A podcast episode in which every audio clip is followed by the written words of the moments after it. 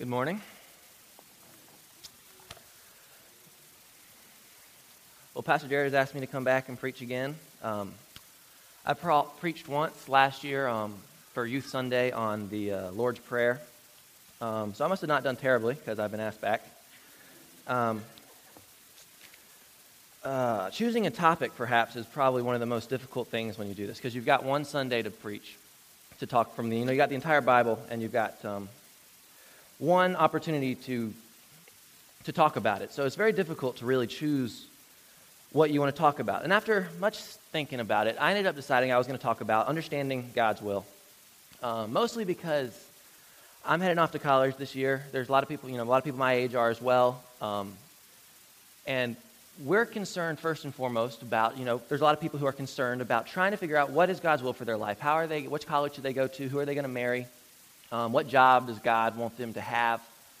Um, and people are very concerned about this, and um, there's a lot of misconceptions about God's will. People, a lot of people seem to think that God's will is lost and that they need to find God's will. But um, that's not the case. God's will is not lost. We see it in the Bible exactly what God's will is for us.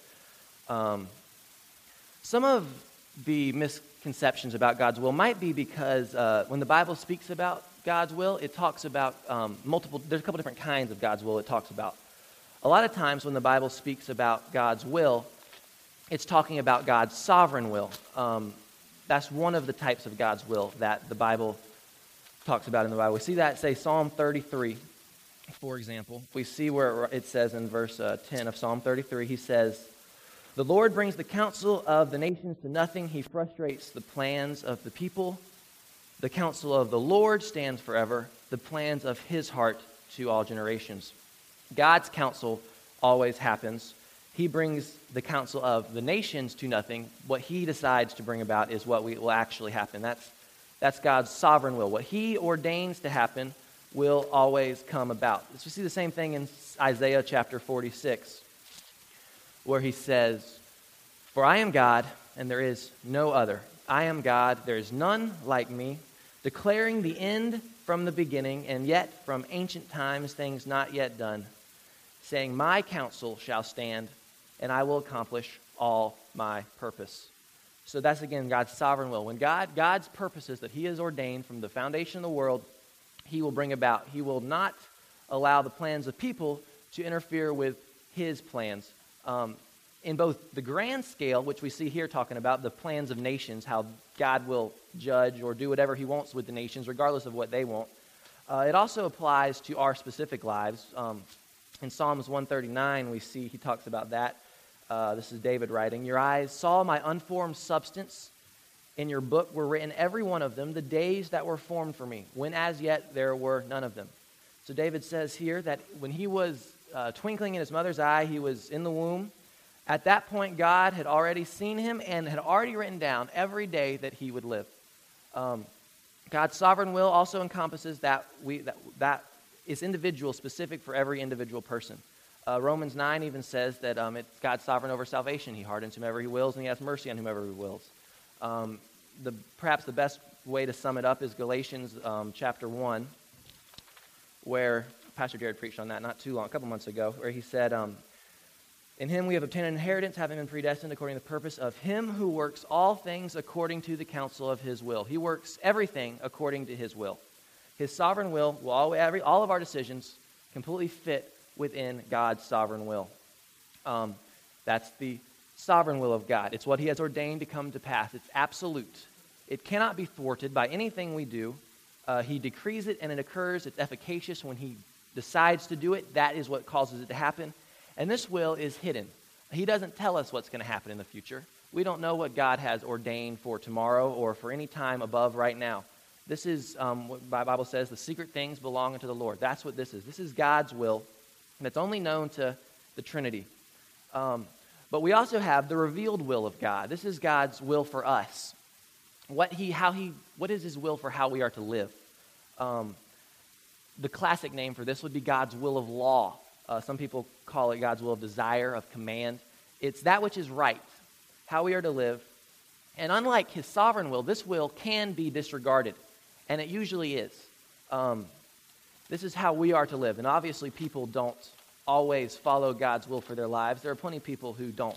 We see that this is different in Matthew 7 21, for example, where he says, Not everyone who says to me, Lord, Lord, will enter the kingdom of heaven, but the one who does the will of my Father who is in heaven. So there he says, you know, you can't, some people are not going to do the will of his Father's in heaven. This is his will for us. Not everyone follows that, but only those, who, the people who do are those who inherit the kingdom of heaven. So it's important that we know what this will is so that we can do it. Um, so, what does this will include? Well, first and foremost, um, before any other part of this will, God's will is for us to be saved. Um, 2 Peter 3 9 says that God is not willing that any should perish, but that all should come unto repentance. God wants everyone to be saved. Um, we see the same thing in Luke where he says um, in chapter 13, this is Jesus talking about the city of Jerusalem and how they were, they were not following God's will. They had abandoned biblical Christ, uh, orthodoxy at that point. And um, it says, he writes in verse 34 of chapter 13 of Luke, O Jerusalem, Jerusalem, the city that kills the prophets and stones those who are sent to it, how often would I have gathered your children together as a hen gathers her brood under her wings, but you would not. So here, God desired the salvation of Jerusalem, but um, they were not willing. So that's God's. Uh, this is that's one of God's will for us, how He wants us to live. We also see um, in the book of Ephesians, we give something else that God says is our will. Pastor Jared will be there not too long from now. It's chapter five, uh, verse seventeen. He writes, "Therefore, do not be foolish." but understand what the will of the Lord is. Do not get drunk with wine, for that is debauchery, but be filled with the Spirit. Understanding what the will of God is, then, is don't be drunk with wine, but be filled with the Spirit. So it's God's will for Christians to be Spirit filled. Um, now, what does that mean exactly? Well, um, it's an interesting contrast there because he contrasts getting drunk with being filled with the Spirit, which at first glance don't make a lot of sense. Uh, what, like those are the only two options. You're either filled with the Spirit or you're drunk. How do those how do those go against each other? What is the contrast there? Well, the contrast is when you're drunk with wine, the wine controls your behavior. Someone who's drunk does not behave as they normally would because alcohol has intoxicated them. The alcohol has controlled has control of what they do. That's why we're not supposed to be drunk because we're not supposed to lose control of our faculties because um, uh, that leads to debauchery. But when you're filled with the Spirit, the contrast is here that the Holy Spirit controls your behavior. We are living in accordance with the Spirit, what the Spirit says, and we know that the Bible is written through the word of the Spirit. So, what that means is um, being Spirit filled is living in accordance with what the Bible says. Um, we also see um, in the book of First Thessalonians, he gives another thing that he specifically says this is the will of God for you uh, chapter 4, 1 Thessalonians, verse 3, he says, For this is the will of God. You can't get any more clear than that. If you want to know what the will of God is, it says it right here. This is the will of God, your sanctification, that you abstain from sexual immorality. That's the will of God for you. He wants you to be holy, sanctified. He wants you to live in holy life. And then he specifically says uh, you abstain from sexual immorality because that is um, sexual sin is always one of the greatest, the worst sins that you can do because it's against your own body. Um, so he specifically mentions that. But the point here is that we need to be sanctified. Um, we should be living holy lives. If you're concerned about what the will of God is for you to choose your career or where you're going to go to college, but you're not following the revealed will of God here when he says to be sanctified, um, then you have no business looking for some other type of will of God that the Bible doesn't talk about because you're not, re- you're not following his revealed will. Um, that, goes, that dovetails very closely with people say two people who want to get married, um, and they go to the church and they tell the church that um, we think it's God's will for us to be married. And then you ask them, well, are you abstaining? Are you living in sexual sin? And they are. Well, they're not even following God's revealed will. So how can they know that it's God's will for them to get married if they're not even following what the Bible has already said is God's will? Um, we also see uh, that it is God's will for us to submit to the governing authorities. The principle of submission is one that the Bible clearly says that all believers are supposed to have. Um, we see that in 1 Peter chapter 2. This is just mention this one in passing uh, 13 through 15, be subject for the Lord's sake to every human institution, whether it be to the emperor as supreme or to governors as sent by him to punish those who do evil and to praise those who do good, for this is the will of God. The will of God is that you are submissive to the governing authorities that have been placed over you, because, as we already know, God's sovereign will, He ordains all things. He has placed the government above you, and Therefore, he has commanded you to submit to it. Um, and what's interesting here is he, he's writing, this is uh, Peter writing, and at that point he says, be subject to the emperor. And that was because the people, the governing authorities over them at this time was Rome. And uh, a, a lot of people would say, well, we submit to the government, but our government is bad, so we really shouldn't. We should, you know, there are people who think that we should rebel against the government to try to institute a, a better government. But the government in Rome was much worse than any government we have ever had to deal with in America. Uh, the emperors there oftentimes de- declared themselves to be gods. They worshiped false idols and would kill you if you didn't worship their fi- false idols. Um, there was corruption rampant all throughout it. Homosexuality was a, um, a huge thing. But even with all of the evil there, he still tells us to be subject to the governing authorities. So, no matter who the president is or who's going on here, um, the principle is that you should be submissive to the government. Um, and he, he specifically mentions the government, but the Bible also says we're, submit, we're supposed to submit to each other, or put the interest of other people before ourselves. Um, we're supposed to submit to the leaders of the church. Um, husbands are supposed, or wives are supposed to submit their husbands. The principle of submission is all throughout the Bible. Um, lastly, we see in 1 Thessalonians again, um, one last thing where he specifically says, This is the will of God. Um, in chapter 5 of 1 Thessalonians.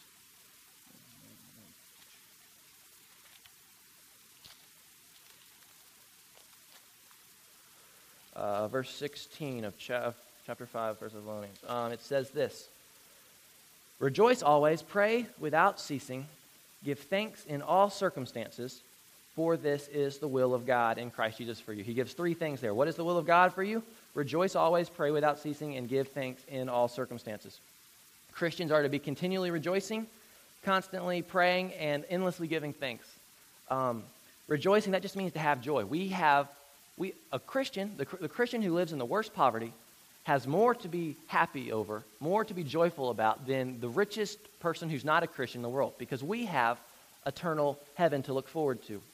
Um, the same thing, prayer, we have an intimate relationship with God. So that naturally means that we should talk to Him on a regular basis. He's given us His Holy Spirit to guide us, um, and prayer should be a perpetual part of the Christian life. Endlessly giving thanks, um, that same thing. Christians, the Christian who lives in the worst possible circumstances still has more to be thankful for than the most, the richest non-Christian in the world, because God has saved them from their sins. He's saved them from eternal hell, which they um, he could more he could have more than justly punished them to go there, um, but he has decided not to do that. So we have a lot to be thankful for. So God tells us that this is His will for us that we rejoice, pray, and give thanks all the time. So that's God's will of law. Um, now, one question you might have when you think about that is how do those two wills go together? Because you have His sovereign will, where He ordains all things, um, and it cannot be thwarted. And then you have His will of law, where He tells us how we are supposed to live, um, and we can go against that. Why would God ordain something that is against His will of law? That doesn't seem, at first glance, to make very much sense. Um, now, that's a very difficult question and it's really beyond my pay grade, but which everything really the entire Bible is because I'm not getting paid to do this. But um, uh, there's a couple of places in the Bible where you can see some hints at an answer for this. Um, the story of Joseph in Genesis chapter 50. Uh, his brothers had sold him into slavery because they were jealous because his father loved him more than the rest of his brothers. So they, were, they hated him in their hearts and they sold him into slavery. Um, but God used that because he got sold into slavery and went to Egypt. And uh, God revealed to him in Egypt that there was going to be a famine coming up. Um, and he, God placed him in a position of authority in Egypt um, where he was able to save uh, food for people to survive through the famine. He ended up saving uh, millions of people by this. And this is what uh, Joseph says here at the end. His brothers have come. He even saved his brothers after his brother after his brother sold him into slavery few years later, they go to Egypt because that's the only place that has any food.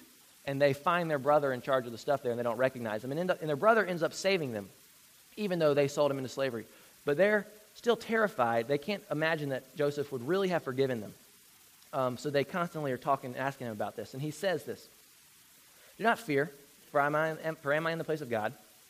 As for you, you meant evil against me, but God meant it for good, to bring it about that many people should be kept alive, as they are today. So we see here that God, they meant it for evil, and God meant it at the same time for good. Um, God ordained it with a different purpose than they did. And that's one way that um, you can rectify how these wills go together. You see the same thing with a Pharaoh. Um, Paul writes that the scriptures say to Pharaoh, For this very purpose I've raised you up, that I might show my power in you, and that my name might be proclaimed in all the earth. Um, the Bible says that the very reason that God created Pharaoh was because Pharaoh was going to be obstinate when they needed to get the Jews, when God decided to get the Jews out of Egypt.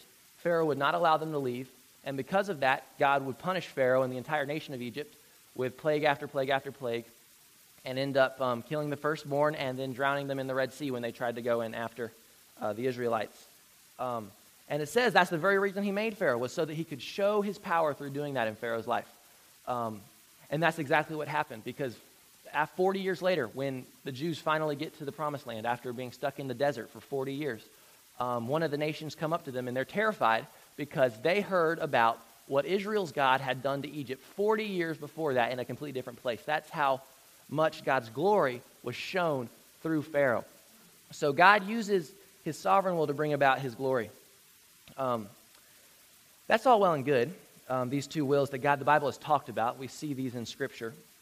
But um, you might think this, this doesn't help you very much. Like, what job am I going to go to? Where am I going to go to college? Who am I going to marry? This doesn't help me at all in making these decisions. Sure, obviously, the Bible tells us we're supposed to obey the Bible and do God's commandments. But uh, I want to know who I'm supposed to marry. Where, am, where am I going to go to college? These kind of questions. Um, well, the principle for this is, and this is what we're going to get to. This was the ultimate purpose. I ended up getting sidetracked on all this other stuff. Um, but this was the main thing that I intended on getting about. And this is the principle. I'll give it to you first, and then I'll prove it. Um, I'm going to need to because it's probably um, not what you're expecting. And this is, this is what it is. If you are following his revealed will, if you're obeying, if you're saved, if you're spirit filled, if you are growing in sanctification, if you're submissive to the people the Bible tells you you're supposed to be submissive to, if you're constantly rejoicing, praying, and giving thanks, then you can do whatever you want. That's the principle. You can do whatever you want. You want to go to college, you go wherever you want. You want to you choose whatever job you want. That's the principle. Um, now, that might not sound right to you when you think of that. Wait, what? I can do whatever I want? Um, I don't know about that. So I'm going to I'm gonna show you. Let's, you're going to need some proof text for that. So I'm going to give it to you. If you go to Psalm 34, we see this. Verse 7. Uh, excuse me, Psalm 37, verse 4.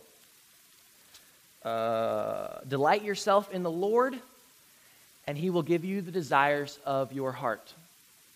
So delight yourself in the Lord. That what is that? That's obeying. That's, you know, finding your greatest joy in God. That is following his will. If you're doing all the things that we mentioned that the Bible says this is the will of God for you, you're delighting in the Lord. And then what does it say will happen? You will get the desires of your heart. God will give them to you. Now, what does this, this does not mean that God's going to give you the sinful desires of your heart that you had before you were rejoicing in him. It's not going to make you rich and famous. That's not what this is talking about at all. What he says here is that if you're delighting in him, he's going to change you so that your desires are the desires that God has for you. So he gives you the desires of your heart by molding your heart into desiring the things that he wants for you. That's how we can choose. And we're following God's will. Whatever we want is what God wants for us because God is in control of our heart. Um, we can't sin in choosing things that are non ethical because the Bible says that when there, where there is no law, there is no transgression uh, there's a huge misconception about God having a secret will that we have to find out. That's just not anywhere in Scripture. There is no non moral will. God obviously has a moral will for things that are right that we are supposed to live, but there's no non moral will of God outside of His sovereign will. And the sovereign will will be brought to pass. There, there is no, now, think carefully here, there is no individual specific plan for your life that you must figure out. There's no specific job, you're made to do or person you're supposed to marry that if you fail to do so, it will keep God from giving you all that you have planned. Now, obviously, I'm not saying that God does not have a specific plan for your life. I'm not saying there is no person he's chosen for you to marry or there's no job he's made you to do. It's not what I'm saying. Because we saw, you know, in Psalm earlier that he has he's wrote down every day you're going to live. So he does have a plan for your life. But it's his sovereign will that will be brought to pass. It's not it's none of our business what he wants us to do in things that he hasn't revealed in Scripture. Um, his secret, unrevealed will is none of our business. That's Deuteronomy 29 29. He says, The secret things belong unto the Lord. If God hasn't revealed it to us in Scripture, it's not our job to find it. Um, what we do see is God has a providence. God has His providence, which is His directing of our lives through and throughout our own decisions. This is a combination of His sovereign will, which we saw earlier, and His benevolence, His good disposition towards us. God loves us and wants the best for us. So when we're obeying His will, He is going to work to bring all things for our good. Um, the Bible never tells us we have to seek out a secret will of God that we don't know, that it's subjective and in our heart. Um, rather, we're promised that God is going to take care of us as we live and make our own decisions. He does see our whole life, and He cares about every detail, but His providence ensures that if we are following His revealed will, as revealed in Scripture, what we saw earlier, that every non moral decision we make is what He planned for us. Now, the idea that God has a secret will for your life has a lot of problems besides the fact that it's never mentioned in Scripture. That's, that's, that's enough right there to know it's not true, but it has other problems on top of that. First and foremost, it's subjective. Uh, some people go, it's like a gut feeling. Well, I think God is leading me to do this. You can never know that for certain. You see an open or closed door from God, you don't know if that's from God or if it's from Satan. If you see an open door, you don't know. Yeah, that could be a test from Satan. You're going to go and something God doesn't want you to do, or it could be God showing you that's what you should do. If you see a closed door, that could be God telling you that's not what you need to do, or it could be God testing your resolve to see it's a test that you should keep going and you should keep persevering. And how do you decide? Well, it's really, you know, it comes down to which one you want. Um, that's, there's no way to know for sure. And because of that, people spend years on years agonizing about God's, what God's secret will for their lives is. Um, I saw a news story which was satirical. This is not a true news story, um, but it illustrates this point perfectly. Uh, I'm going to read it to you real quick. Uh, man dies at 91, waiting on the will of God. Walter Houston, described by family members as a devoted Christian, died Monday after waiting 70 years for God to give him clear direction about what to do with his life. He hung around the house and prayed a lot, but just never got that confirmation, his wife Ruby said. Sometimes he thought he heard God's voice, but then he wouldn't be sure, and he'd start the process all over again.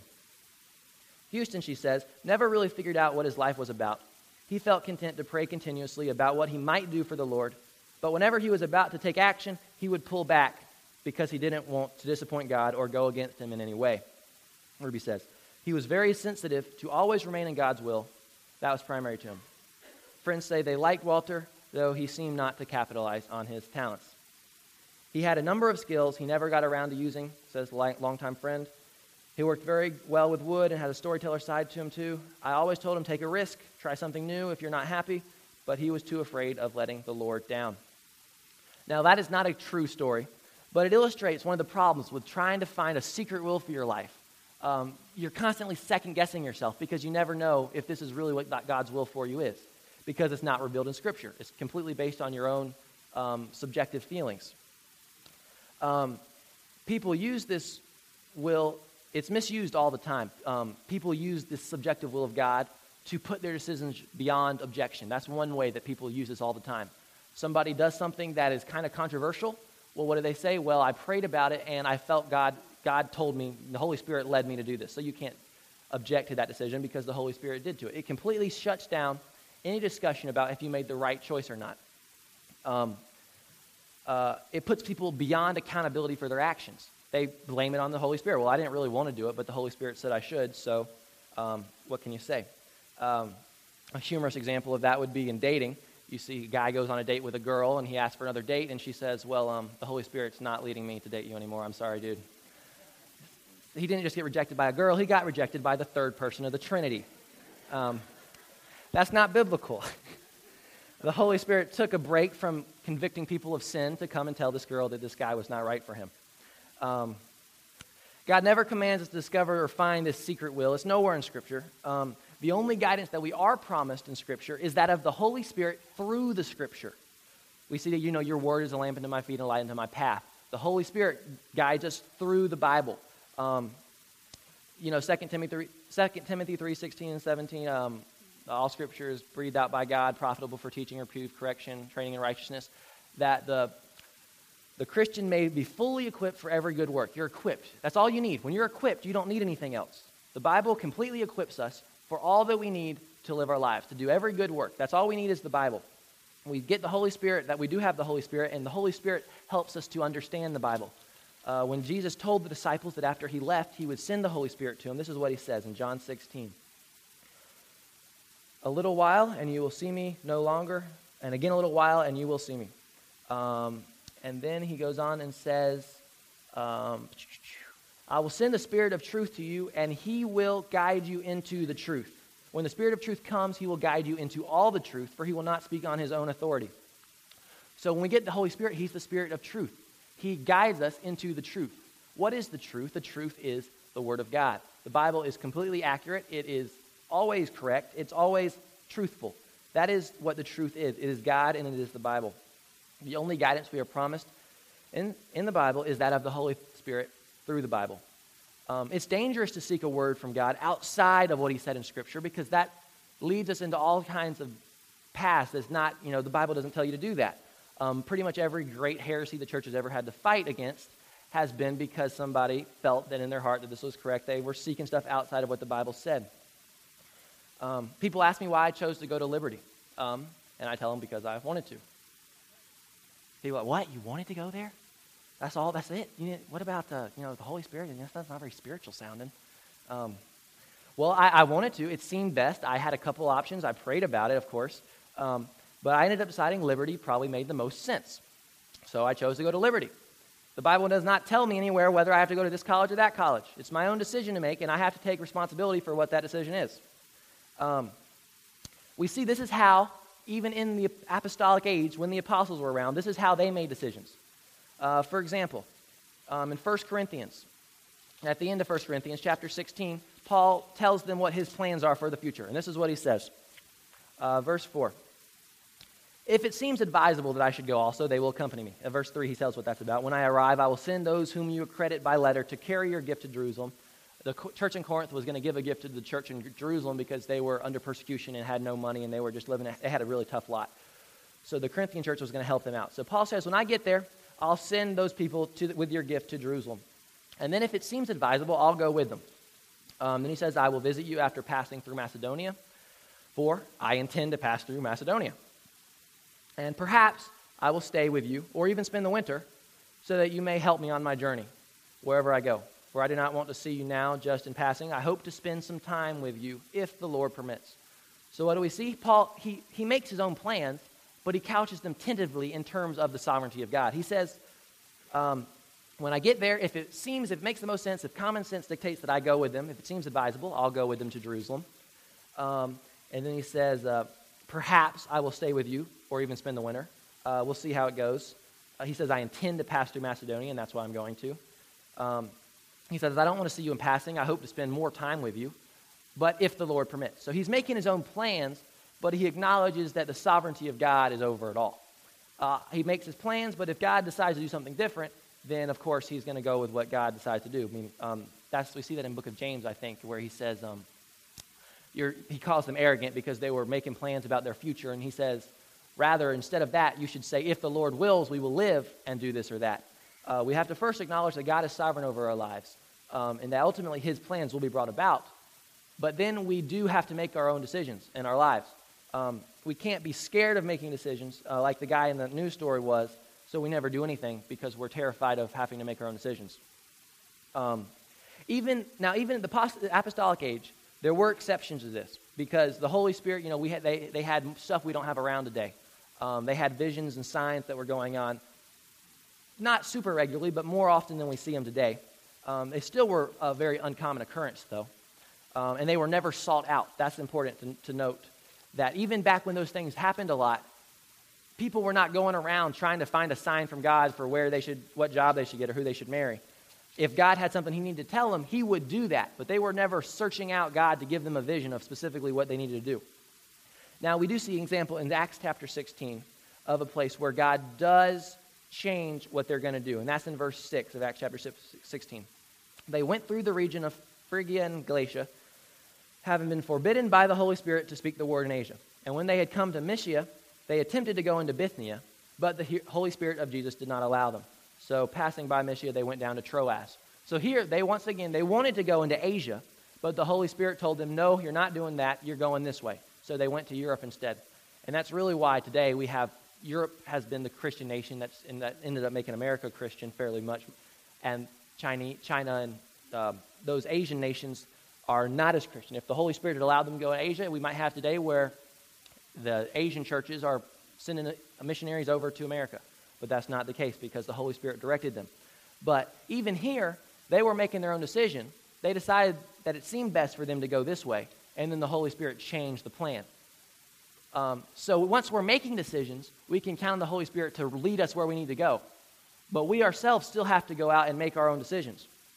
And then we can count on God's providence to direct our lives in the way that He wants us to live.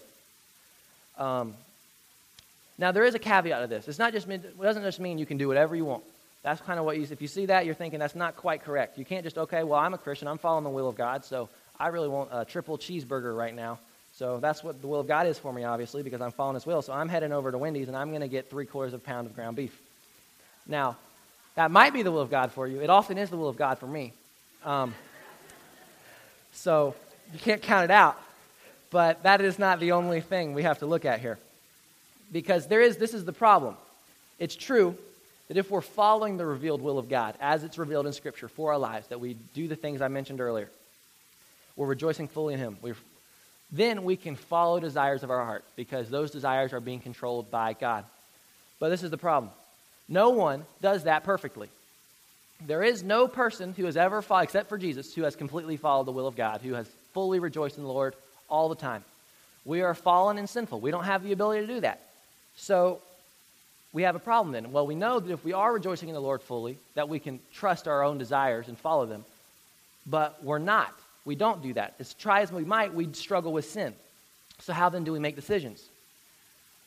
It comes down to this. Uh, the fact is, non moral decisions, like where you go to college or who you're going to marry or what you do and anything the Bible doesn't talk about, you can choose those decisions out of a sinful motivation. And when you do that, it is sin. Uh, for example, uh, Pastor Jared asked me to preach today. I could have said yes because I wanted to showcase my incredible knowledge and wow y'all with how well I knew the Bible. That would be a sinful, pride of the flesh desire to preach. That would have been sin, even though the Bible never tells me I can't preach if I'm asked by the pastor. And on the other side, if he had asked me and I said no because I was cowardly and scared of standing up here for 30 minutes talking, um, which was not a problem, I like talking, um, that also could have been sin because cowardness is not something that Christians are supposed to have. Um, so we can make non moral decisions out of sinful motives. If you choose your career not based on a desire to provide for your family or because you enjoy that fully, but you choose it because you have a love for money or a love for fame, you go into be, you can become an actor in Hollywood because you want to be famous, or you choose to become a lawyer because you want to live uh, in a you know you want to have a, you want to be a millionaire. You're making a non-moral decision out of a sinful desire, and that's sin. That's wrong. So decision making then is a battle to make choices out of God-honoring motives. And this is very difficult. Like I said, we already know our hearts are deceitful and desperately wicked. Jesus said that in Acts 15. He says, he talks about our hearts. He says, Out of the heart comes evil thoughts, murder, adultery, sexual immorality, theft, false witness, slander. These are what defile a person. Our hearts are not good in and of themselves. So we have a difficult task in trying to make decisions out of our own desires, out of God honoring motives. And how do we go about that then? Well, this is, this is, I think, the answer. And we see this in Romans chapter 12 at the start of the chapter, verse 1. I appeal to you, therefore, brothers, by the mercies of God, to present your bodies as a living sacrifice, holy and acceptable to God, which is your spiritual worship. Now, do not be conformed to this world, but be transformed by the renewal of your mind, that by testing you may discern what is the will of God, what is good and acceptable and perfect.